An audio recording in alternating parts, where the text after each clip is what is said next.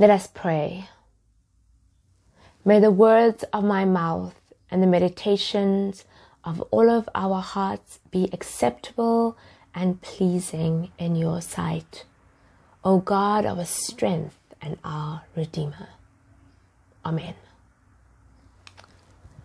Today our hearts are broken and we are in remembrance and stand in solidarity with our Asian American, Pacific Islander, South Asian, Korean friends, family, community, all people of Asian descent in their pain and grief at the devastating shooting this past week. The hate incidents, discrimination, harassment since the beginning of COVID 19, and the years and years of stereotyping, anti Asian, anti immigrant, xenophobic sentiments and attacks. We stand with you today and we commit to your justice. In today's text, we hear words of promise from the prophet Jeremiah, where God initiates a new commitment, a covenantal relationship with Israel a people out of slavery and oppression, yet in exile and a long ways from home. Struggling and sorrow filled, and just like us, in and out of covenant with God. A God who has never left them, has a message of love and strength. The initial covenant was made a long time ago at Mount Sinai and God, in God's graciousness and faithfulness, simplifies the law for them from 613 codes to simply love. And the covenant is this I will be your God, and you will be my people. So, how do we today engage in a covenantal relationship with God that is rooted in love and supports us as we navigate the oppressive systemic realities of our world on a daily basis? James Baldwin says that love takes off the masks that we fear we cannot live without and know we cannot live within he says that love is a state of grace. Baldwin reminds us that love is a hard work. It requires vulnerability and can leave us feeling bare. And so, this covenant written on our hearts is to help us.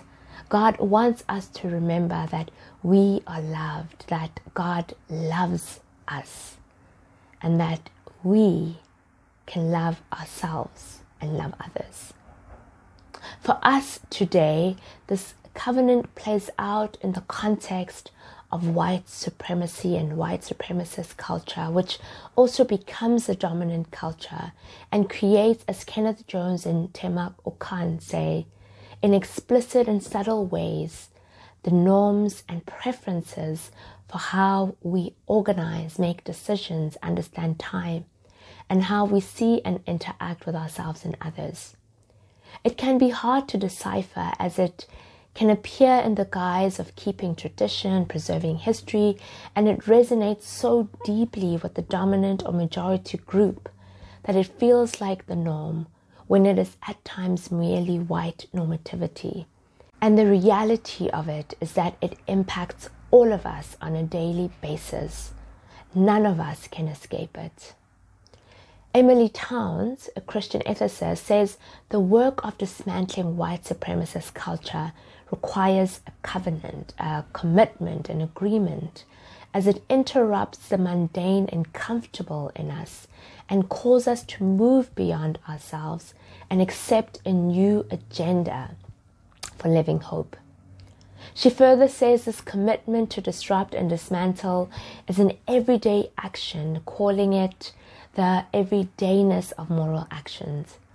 She says that it is what we do every day that shapes us, more than those grand moments of righteous indignation and action. I imagine for Israel, a people with their own practices, cultural norms, ways of doing things, they had to fight for their ways of being as an enslaved and oppressed people. So when God says to them, I will be your God and you will be my people, it is also in relation to restoring all of who they are in light of what has happened to them.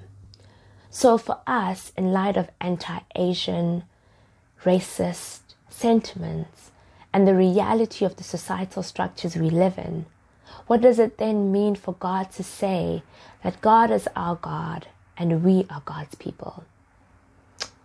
Essentially, God is saying this. Firstly, I will be your God in light of all the ways you need me to be your God, based on your lived experience, your social and geographic location, you and your family and community's histories, your life's story, and the things that have happened to you. Secondly, when God says, You will be my people, God claims us as God's own and that we have a place of belonging just as we are. God receives and accepts all of who we are and encourages all of who we are, even if the society, the structures, the dominant culture can negate, nullify, push back on some of the ways that people of color, minority groups, black people, people of Asian descent, the oppressed, marginalized, express themselves or do things. And sometimes those very things can be the things that God is affirming about them. You are enough and loved, beautifully and wonderfully made in the image of God. And the way we look, how we talk, the kind of ideas we generate, the ways we create, the food we eat is good enough. Toni Morrison in Beloved reminds black people to love themselves, saying, They despise you, so you got to love you. They do not love your neck, so put your hand on it and grace it. James Cone says, in Jesus being the one who is oppressed and siding with the oppressed, they are set free to be who they are. Maya Angelou teaches us to say, I am a phenomenal woman. And it is the swing in my waist and the joy in my feet and the sun of my smile and the bend of my hair. That's me. And so, given these realities, how do we live into the everydayness of asserting the humanity and dignity of all? The everydayness of love is about speaking out and living in our truths from an understanding that your voice, your expression, and lived experience matters within the realities of a white supremacist culture that might not affirm this. This countercultural truth telling is about the liberation of self and others. It is a daily dismantling of anti Asian sentiments of racism in all its overt and covert forms, and recognizing that we each have agency wherever we are to act towards justice every day, doing the gradual work of turning this world the right side up. Perhaps we can all reflect on this. What in my everyday actions is upholding a white supremacist culture? And what in my everyday actions is dismantling and disrupting the culture? Our habituation of love, our acceptance of God's way is God's putting love in our mind and writing love on our hearts. We are secure in knowing that God is our God and we are God's people. MLK, Fannie Hamer, many others have said this in different ways that no one is free until we are all free. This new covenantal relationship with God has not been fully realized in us. So we keep at it every day to love our neighbors who are different from us. This lived truth is our lived knowledge of God. We are reminded of God's mercy and grace that is new every morning. And it is in this everydayness that we will all know God, from the least of them to the greatest. The days are surely coming, says the Lord. The days are surely coming. Amen.